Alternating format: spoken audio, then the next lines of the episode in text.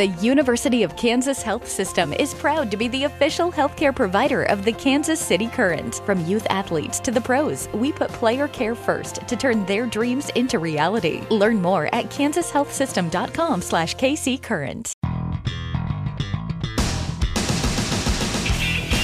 The show that takes you home. The Home Stretch with Sterling Holmes on ESPN Kansas City, 1510 AM, 94.5 FM, and the ESPN Kansas City Facebook page.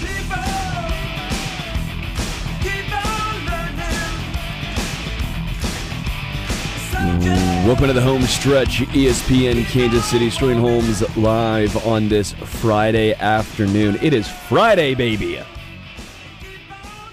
You know who's more excited than me that it's Friday? It's Dylan. Dylan behind the glass could not be more excited that it is Friday. As he nods his head. We'll be joined by Max Rieper of Royals Review. Second segment, about 10 to 12 minutes.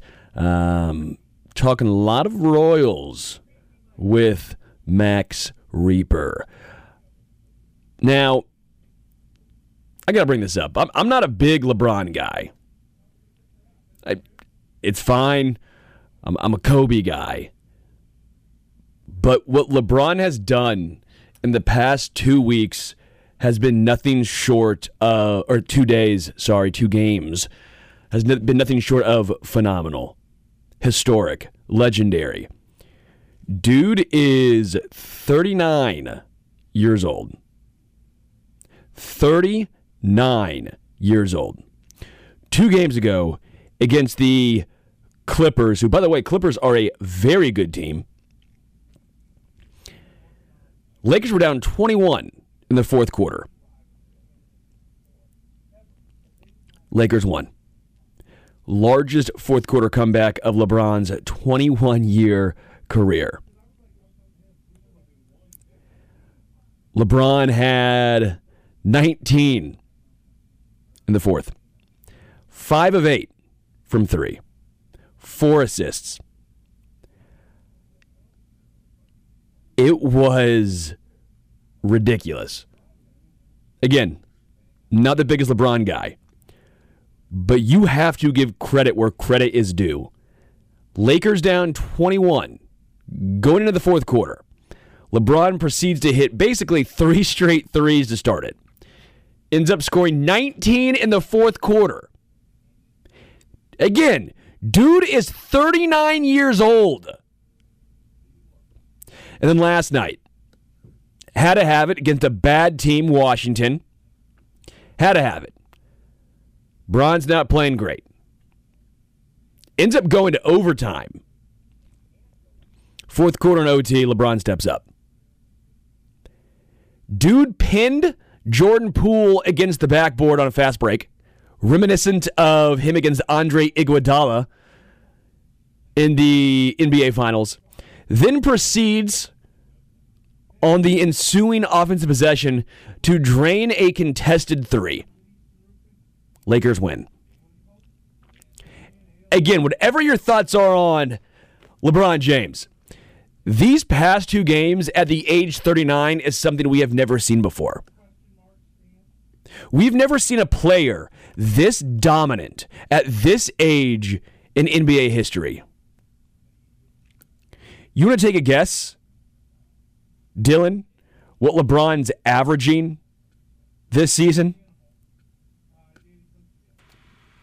Is it the same that it seems to be every season where it's about 28 points? Dude's averaging 25.2 points. Ah, it's close. 7.1 rebounds, 7.9 assists a game. 25 7 and 8 at age 39 while playing 35 minutes a game and oh yeah, shooting 52.6% from the field and nearly 41% from the three-point line. Dog, I don't think this is getting talked about enough. I know we're not an NBA show here. I love the NBA personally. I'm a Sixers guy. I know. Uh, I'm still somehow trusting the process. But, dude, this is unreal. The last four games for LeBron Lakers are three and one, and he has been nothing short of incredible. I just don't understand how he's doing it at 39 years old. Father Father Time is punching air right now. Father Time's going, no. You know how we always say Father Time's undefeated? It's a billion to one right now. Because right now LeBron is is giving the middle finger to Father Time. All right, we can move on. I just watched those past two games and I was just astounded by what he was doing. Couldn't get over it. Um, couple of news around the NFL: Saints to cut uh, Marcus Maye amid cap saving moves. Um, this is not super surprising. Safety is not the most important position in football. He is 30 years old, and the Saints have been perpetually in cap hell. They had to already restructure uh, Derek Carr as well as Cam Jordan on on the team. Uh, he was set to count against 9.6 million against the salary cap this year, uh, and was due 7 million in base salary. But what's interesting is cutting cutting him only saves 1.1 million. you know how bad up against the cap you have to be to cut one of your. Would you would you say Marcus Maye is a cornerstone of the Saints? You wouldn't say cornerstone. Now, if they still had CJ GJ, that would be more of like a cornerstone ish. Sure. Safety. But I feel like he was he was with the Ravens before. Um, he was with someone before there. Yeah, correct. I just always think I think He's a good. I would say the word you're looking for is high quality safety. high quality That's- that- safety. that's not really that profound. Eh, way eh, to talk, but No, I get he was the Jets before. He's Jets, missed. He's missed a lot of right. games in his NFL career. The past two seasons, he's missed. Um, wow, past three years, he played six games in 21, 10 games in 22, seven games last year. But again, when you only save 1.1 million, it's one of those situations where you're like, is, is that worth it? Because even if you're only getting eight games from Marcus Maye, you're only saving 1.1. I don't know if it's worth it. Um, couple more. I thought there was another safety who uh, was recently. I, I, I'm just uh, actually lost it, but there's been some uh, players starting to get released.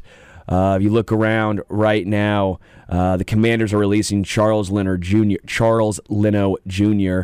Um, what do you think with him? Chiefs obviously in the market for a left tackle. yeah, maybe. I mean, that's I like Tyron Smith a little more if that oh becomes no an no option, but no, I I do too. I'm, I'm just trying to think of. cheap. of, of cheap and, and money. And who knows if Tyron Smith gets a deal to go back to, to the Cowboys? Who Right. knows? I mean, they said is uh, they're expecting it to be like one year ten for Tyron Smith. uh, that's why I saw it too, and I'd take that in a heartbeat. If, Yeah, I, if I'm the too. Chiefs, that's that's not even a He question. did it for Donovan Smith so- Because, i- i- because by the way, then you also have Wanya Morris in case he gets injured again, or you, you know, like and the tackles in this draft they say are, are pretty. You know, they got a lot of them. yeah, there's a lot. I mean, there's a second rounder who's 6'5", 300 that I like a lot from Yale. Yeah, Can't pronounce his name for no, life no, no, no. I know who you're talking about though. Him- and then the other guy who can't pronounce his name from BYU. I know Andy. He's not going to be there. Yeah. But I know Andy loves that guy. And what's interesting is when you look at these um, tackles, a lot of times it takes them a year to actually get decent. You know what I'm saying? Like, remember Andrew Thomas for the uh, Giants, who was two scoops of ass his first year, and then he was damn good since.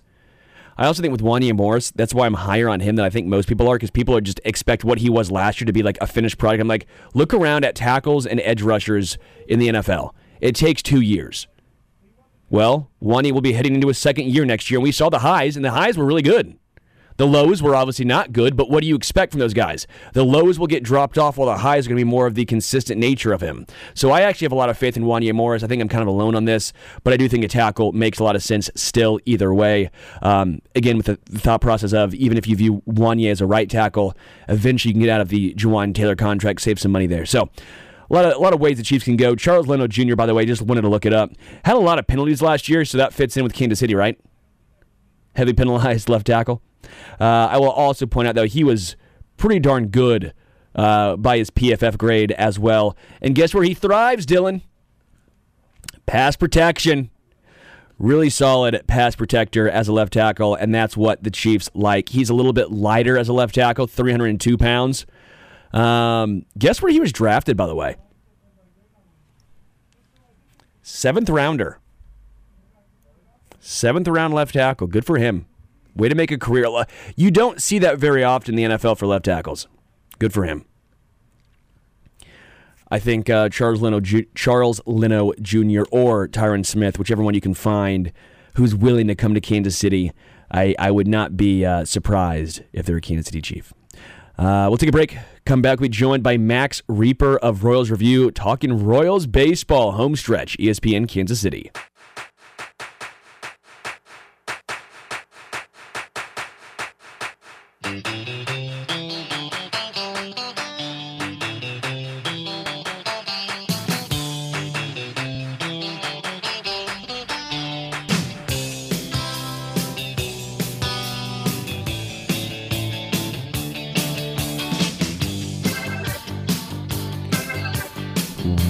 The home stretch. ESPN Kansas City joined now by Max Rieper of Royals Review.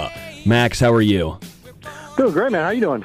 Good, man. Long time no talk.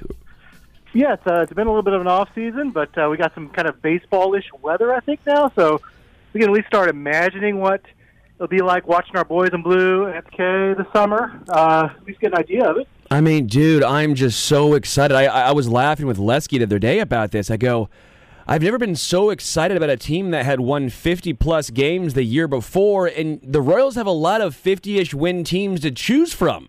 You know, what I mean, we we we've got a lot to choose from. I, I, my excitement level right now knows no bounds. Again, I'm not saying the Royals are going to be incredible this year, but but Max, there's a lot to be hopeful for. Well, yeah, who knew that uh, Seth Lugo and Michael Wacha were going to be the names that got us all excited? Uh, but yeah, I mean, they, they look competent.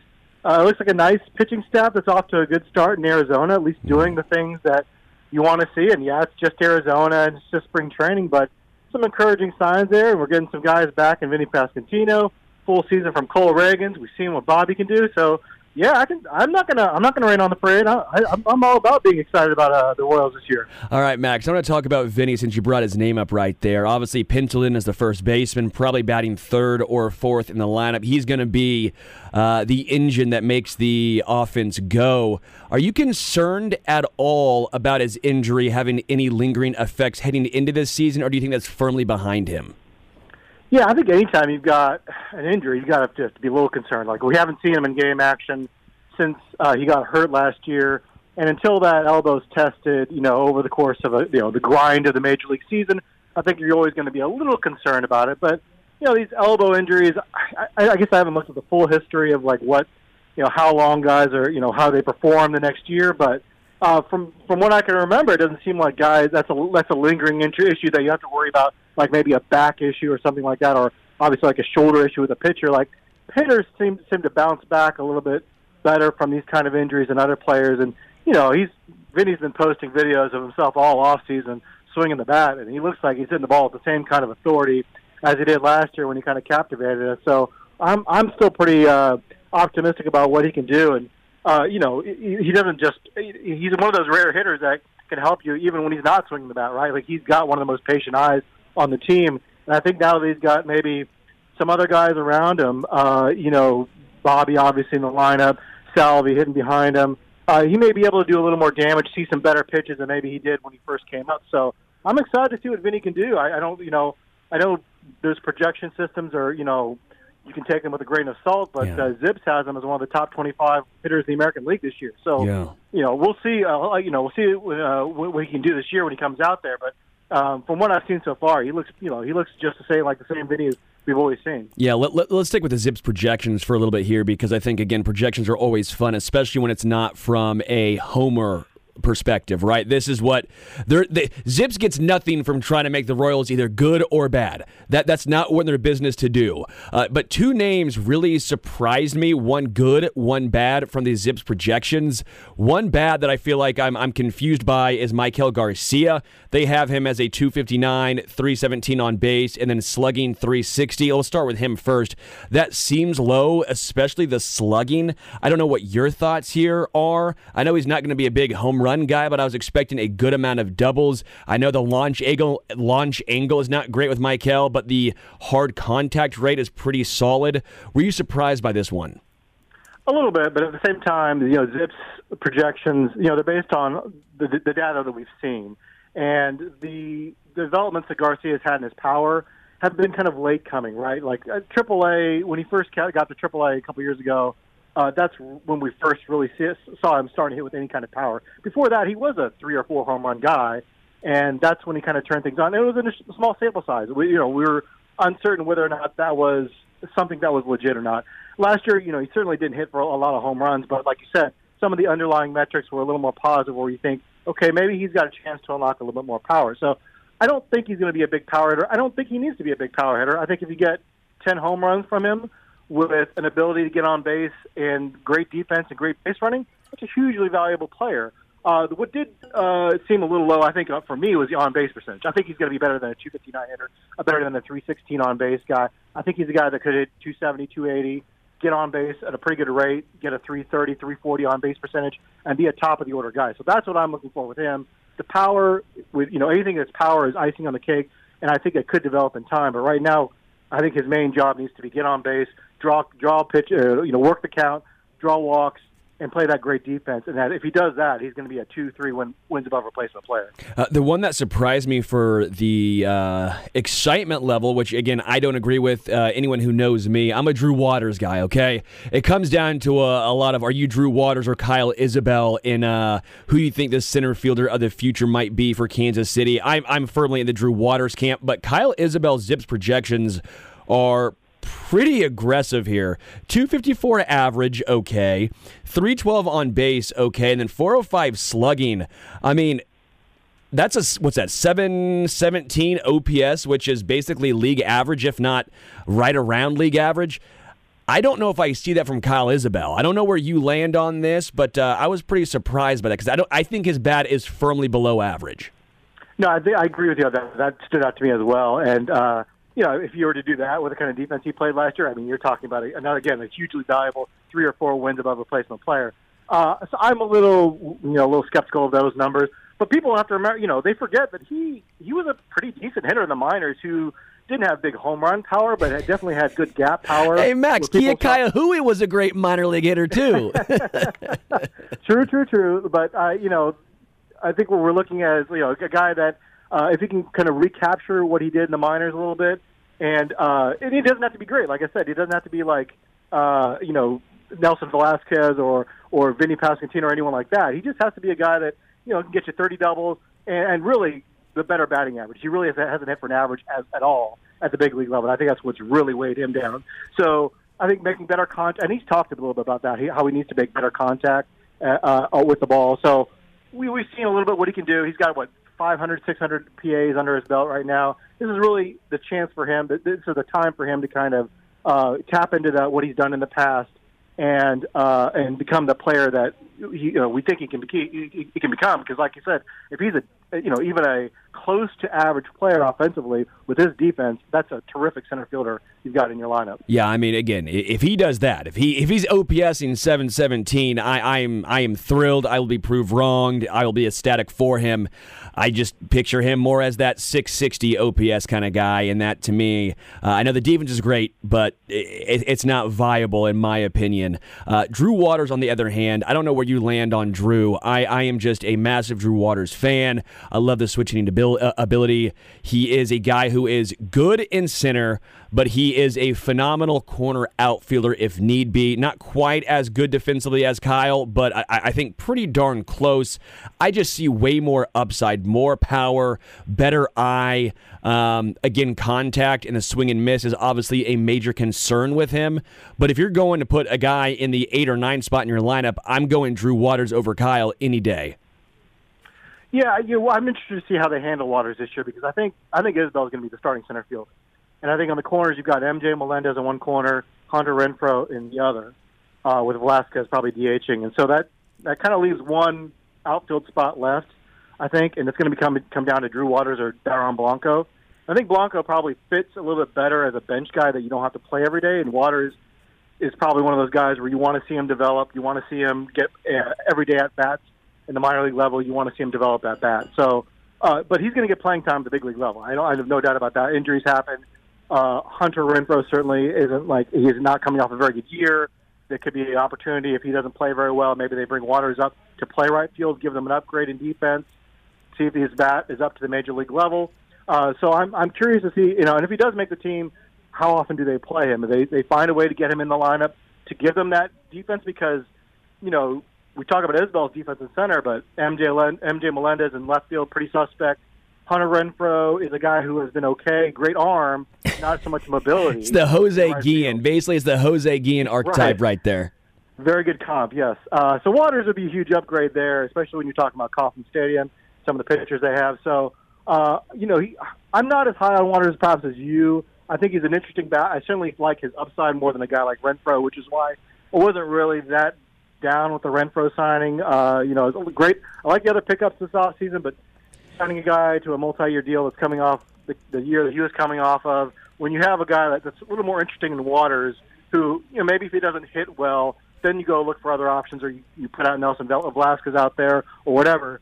Uh, that made a little more sense to me. But you know, again, this is a pretty big year for Waters as well. Uh, and if, if he's going to have a productive major league career, this is kind of the year he needs to start getting on that. And him and Isbel both have had some injury problems the last couple of years that have kind of hampered them. You look at Waters last year; he's really slowed by that oblique injury to start the year.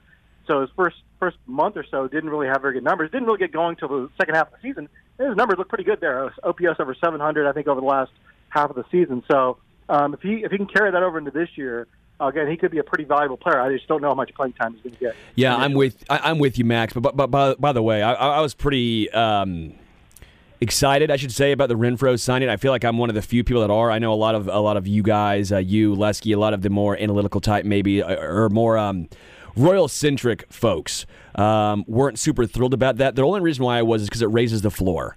Okay, it raises the floor of you know what you have with Hunter Renfroe. At worst, is what he did last year. At worst, you have a 20 home run guy, a guy who's batting sixth, seventh in your lineup, who, yeah, is not great defensively, but he's got a good arm. You know what you're getting. It's not Edward Olivares where it's hope, hope, hope. Because basically, Edward Olivares was you hope he turned into a guy like Hunter Renfroe. Hunter Renfroe, you've seen in 2022, 2021, dude was a stud. Like, I, I think he raises the floor enough that I actually liked that move. Um, again, I, I don't want to see initially two unknowns with Waters and Isabel in the lineup together. I get the defensive aspect of it, but that's just so many unknowns. Renfroe, for sure, in my mind, raises the floor. Um, Nelson Velázquez is a very interesting name here. 162 at bats last year, 17 home runs. I mean, that is just insane. A home run less than every 10 at bats. Yeah, that's probably not sustainable, but what did you take away from Nelson Velázquez, and is there some sort of consistency there, especially with the power? Well, the, the lesson with Velázquez is to, to go out and trade your relievers, you know, in the, in, the, in the trade deadline to get young hitters that are, you know, maybe have lost their place in the organization or you know have been pushed aside uh, when you're in a rebuild because you can you can find you know most guys are going to be guys you release at the end of the year, but occasionally you find a guy like Nelson Velázquez who you know we'll see if that was for real, but certainly it was an intriguing enough power surge there to give him more opportunities this year, especially when they don't you know they can they need another power bat like that.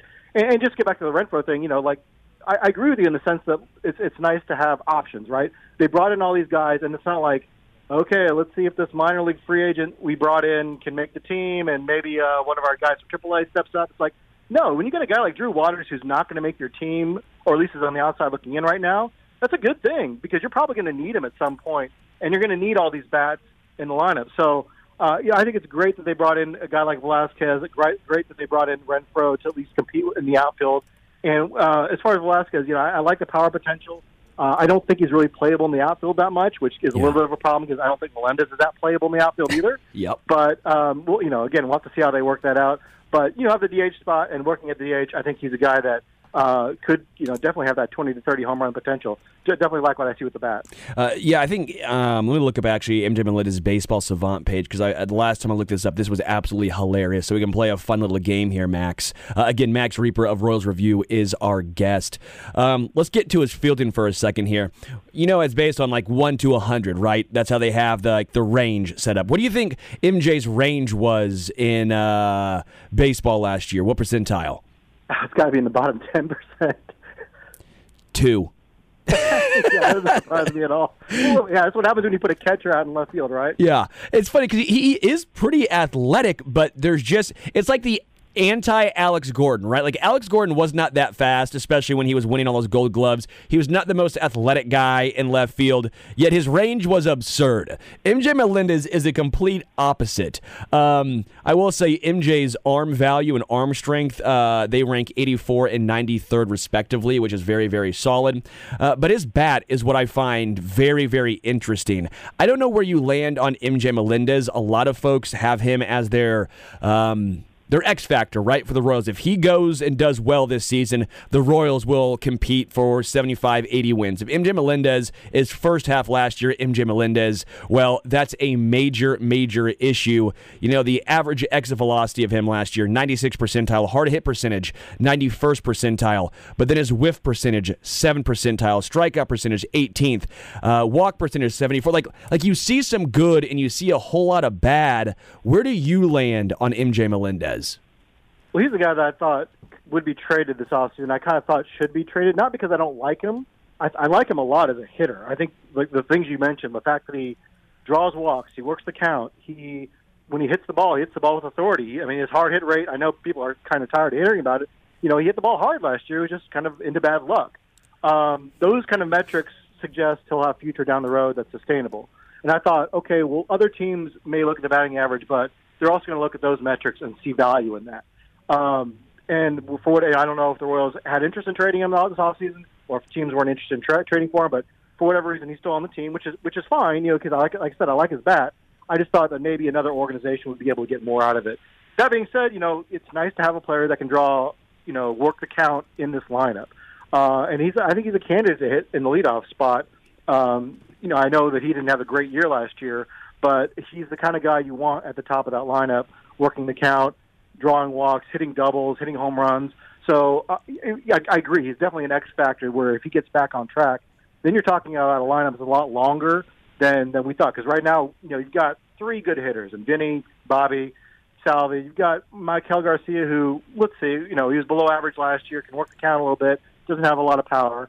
And then you got a couple question marks on Velázquez and Melendez, who, if both of them or one of them at least ends up becoming something, then you're talking about a lineup that starts looking like a a decent lineup, and not a great lineup certainly, but a, a one that can at least uh, resemble like an average lineup in the big league. So uh, definitely would be nice if he he got going as far as his defense. He, I mean, he is kind of athletic, you know. He, he just has kind of an oddly shaped body for an outfielder. like he looks like a catcher, right? He's got kind of shorter legs, and um, it, it just doesn't translate well to things like running, which you it's kind of important in the outfield. I always thought he was well better suited to third base. Like he's got, you know, a lot of catchers transition to third. He's got the arm for it, um, and it, it just seemed like a more natural fit to me. But for whatever reason, he's in the outfield. He's got a chance to improve. I mean, they, they've they've you know coached the guys up before, like Alex Gordon. Uh, maybe MJ just takes a little bit longer to to coach into a Gold Glover than Alex Gordon did. That's interesting. Third base. I didn't really actually think of that, but you're right. I mean, a lot of catchers trans. I mean, didn't Carlos Santana go from catcher to first slash third? Um, i- it's fairly common. Um, he's 6'1", 190. Did he ever play third base in the minors at all?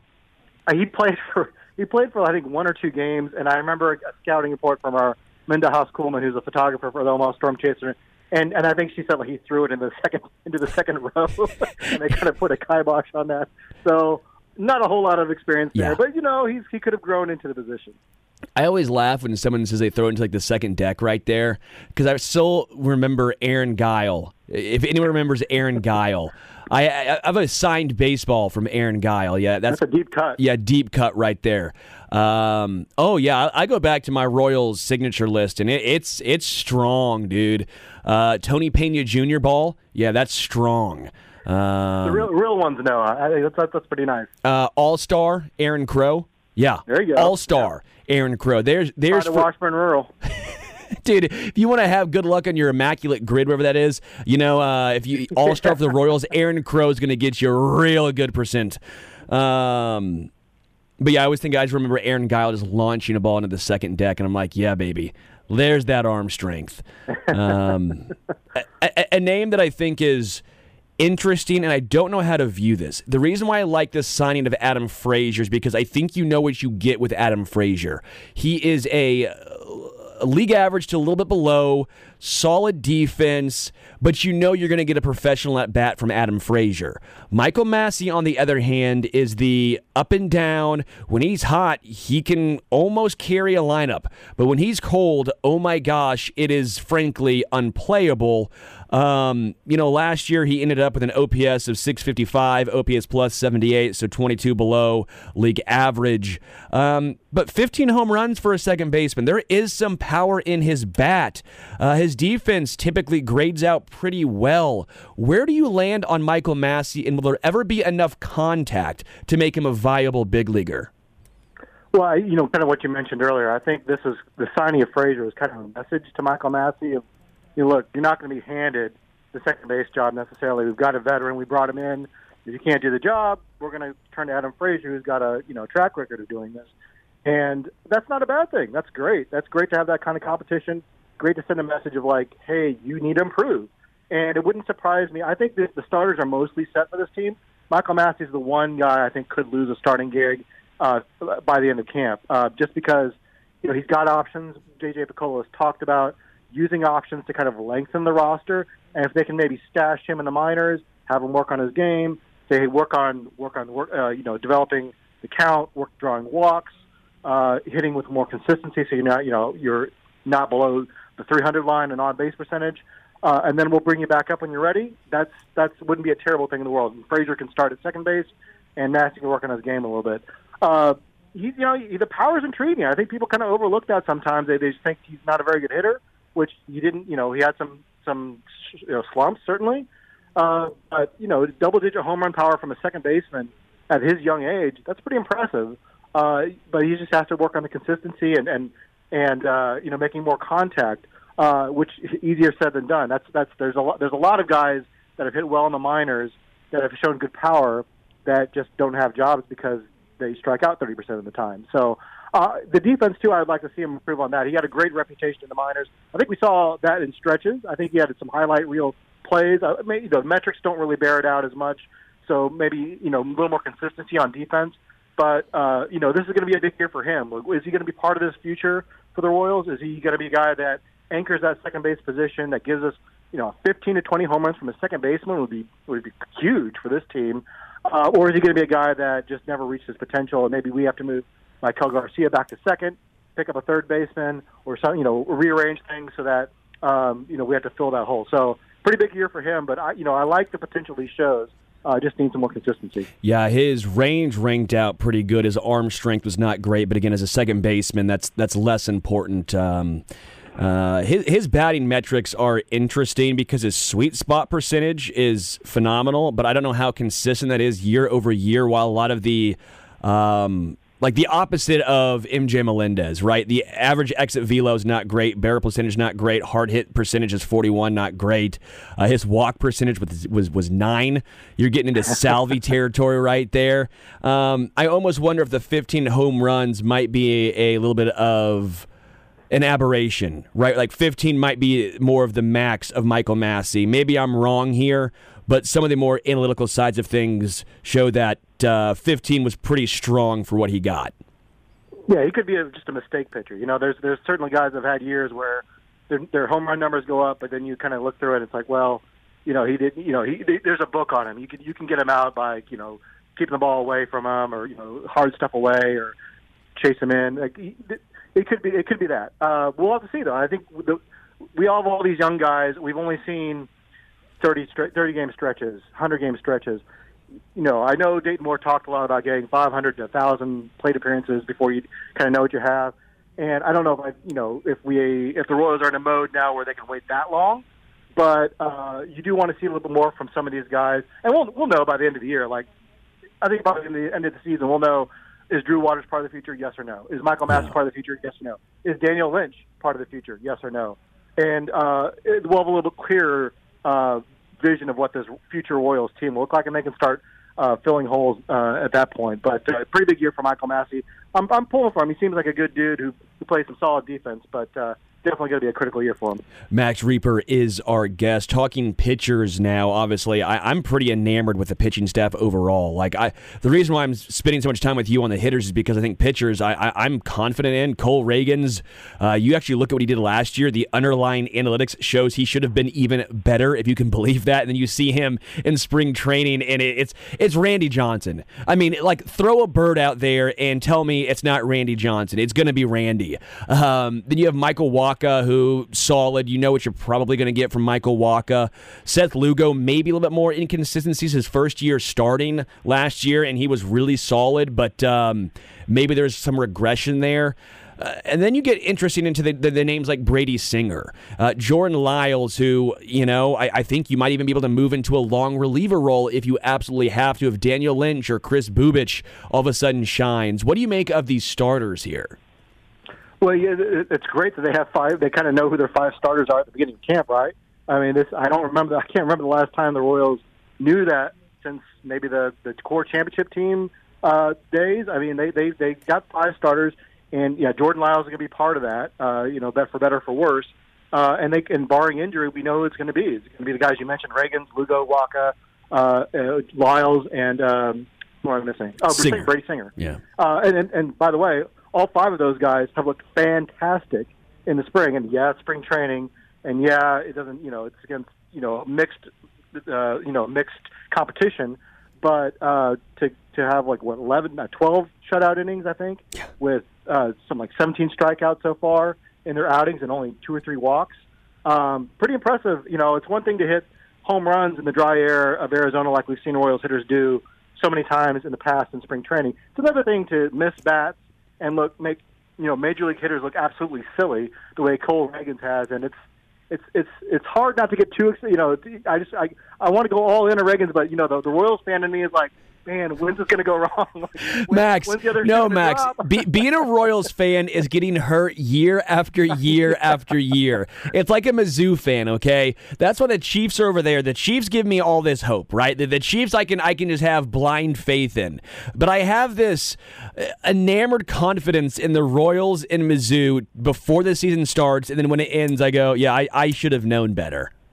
Yeah, I mean, you just look at him pitching in spring training, and you're like, how can he look this good? How can he be on the Royals? This is amazing. He looks phenomenal, and he really he's just blowing guys away. So keep your fingers crossed for good health this year out of Cole Ragans because I think he's going to be phenomenal. I think he's going to be a Cy Young contender.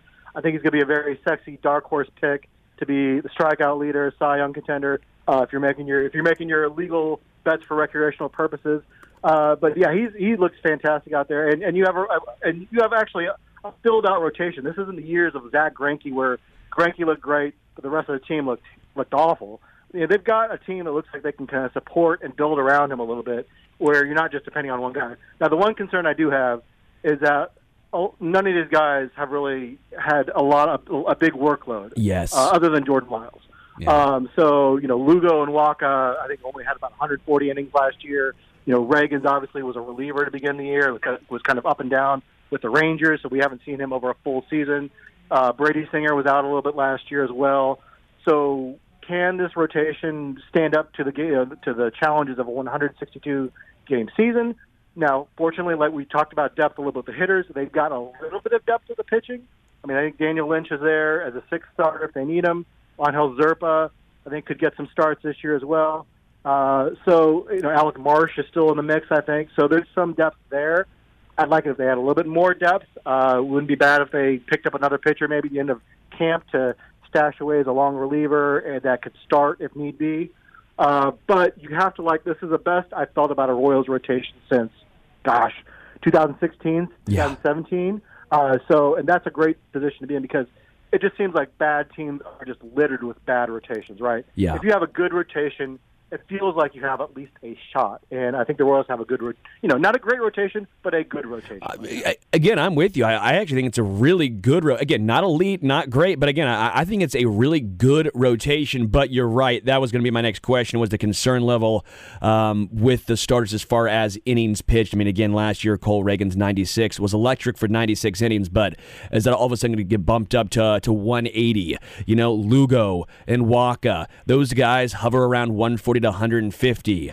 Um, do you think there's any thought to maybe a, a six man rotation to alleviate some of those concerns, especially as the season progresses? Maybe you throw in if um, you know Bubic or Daniel Lynch are looking decent, you can keep Jordan Lyles in there as your innings eater while still having a little bit more success with the six guy to keep the the other four. Uh, at least I'd say three guys you're confident in, with Brady Singer being a question mark, um, somewhat more refreshed. Yeah, I, I actually just mulling that over this afternoon. I think Lesky raised that point as, as a post this week, so I was kind of mulling it over. Yeah, it makes some sense. I think, and uh, you know, we talked about the workloads. I mean, but when in baseball has the workload of a starting pitcher mattered less than right now? I mean, like it's it it it, it, it it's a concern just because you worry about injuries and and and and you know, can they withstand a full season? But like guys don't throw 200 innings anymore, right? They they 150 innings is like kind of normal Yeah. uh, for a lot of guys. So uh, maybe we shouldn't be too concerned about that. As far as the six man rotation, yeah, it's interesting. I, I like I like kind of like the the thought of it, especially if Daniel Lynch if he's pitching really well in Omaha, and you're like, let's give him a sh- shot to see what he can do. Or Chris Bubic comes back, and you want to give him a spot in that rotation. Uh, and, and you know, if Jordan Lyles is pitching well enough to stay in the rotation, it makes some sense. My only hesitation is that with that is that that means another day to wait before Cole Ragans pitches again, which you know I want him out there as much as we can to give us ourselves a shot to win. Uh, but when you've got a, a solid rotation of you know three or four other guys you can kind of trust to to kind of keep you in the game, which I think they have right now, uh, then then it makes some sense maybe if you want to protect those arms, especially for guys that are kind of ramping up the innings quite a bit, like Ragans is, uh, and even like Lugo and Wacha kind of are because they didn't uh, necessarily have a full season last year. So it makes some sense. We'll have to see how they want to play it in the in the hot days in June and July, but uh, they certainly have the arms to actually do it without having to call someone embarrassing like you know that you never heard of that doesn't belong in the big league. Yeah, good call. Uh, oh my gosh, the, the dude that pitched against the Yankees and gave up. Eduardo Vieses, I was going to mention but I didn't know if that was too deep a cut for for the, for the, for the listeners at home. Oh, Max, I got you, baby. Oh, oh, come on now. I got you. Um, all right, before I let you go, bullpen, let's finish up with the bullpen here. Um, overall, I'm fairly confident. Again, it, it's a lot. It's no longer Carlos Hernandez is your best or second best pitcher. Now he's maybe six or seven. Um, that's where you want him.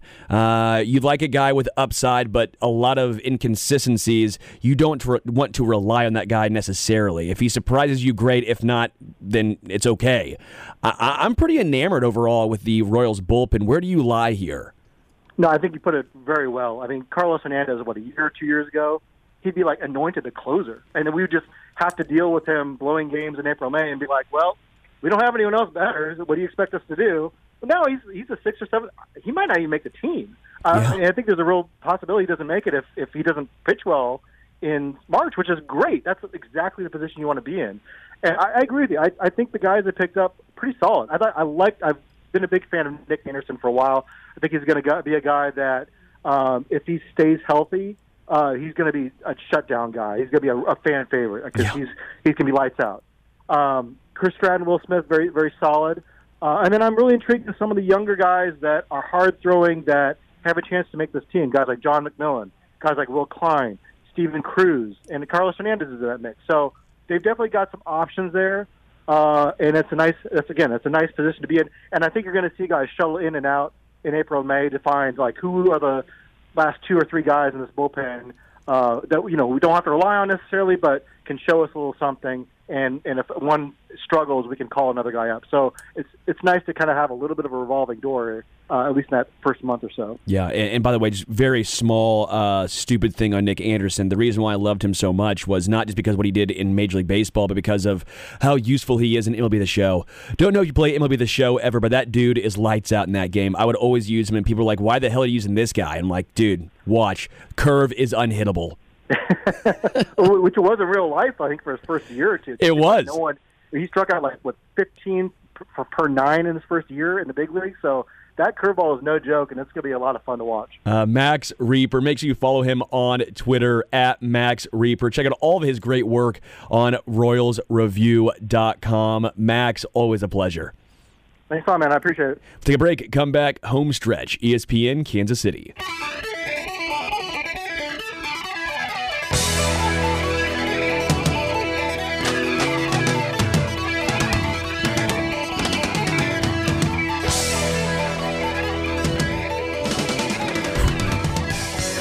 Welcome back to the home stretch.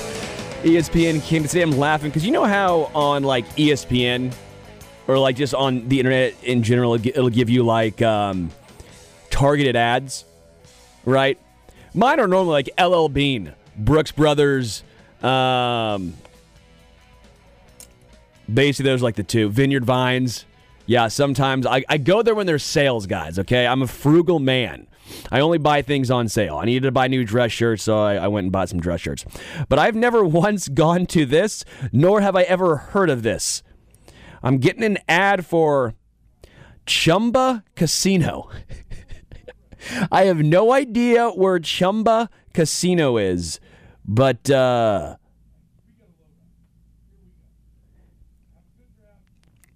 I'll, tell you, tell you, it's just hilarious. I, it's like little babies in like this Asian themed holding pots of gold. It's very weird looking. Um, but look, it's next to my LL Bean one, Dylan. So like, it's just like I, I just I'm I'm befuddled by this Chumba Casino. Never been there, but um, there we go. Targeted ads. Maybe I said it one time, just said Chumba. I was listening to Chumbawamba yesterday. No bleep. I was listening to Tub Thumping. Well, there you go. That has to be it. Has to be it. You know, as sad as I am about Briscoe being gone, and I'm really sad, Dylan. Like I, I'm actually really like beat up by this. Ditto.